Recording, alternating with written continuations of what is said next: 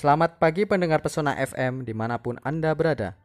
Jumpa lagi dengan saya, Iksan Hermawan, dalam Lintas Bola Pagi.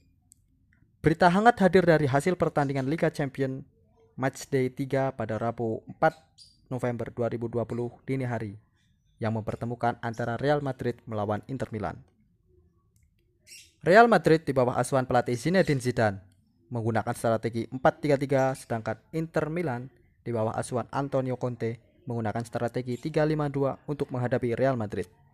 Dalam pertandingan yang diselenggarakan di Santiago Bernabeu, Real Madrid berhasil meraih kemenangan perdana mereka di Liga Champions setelah menaklukkan Internazionale secara dramatis dengan skor 3-2.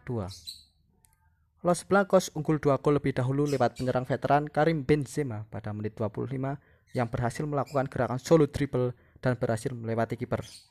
Dan heading cantik dari Kapten Sergio Ramos di menit 33.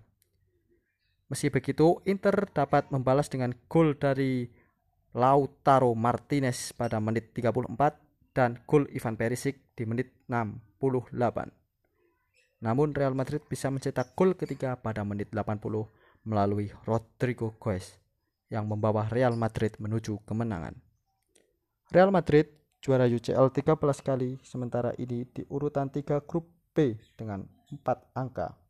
Sebaliknya, Inter sang kampion Liga Champion 2010 dan final UEL musim lalu baru menuai dua angka dari tiga pertandingan dan menipati posisi juru kunci.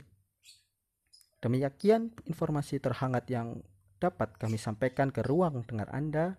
Selamat pagi, selamat beraktivitas, dan sampai jumpa.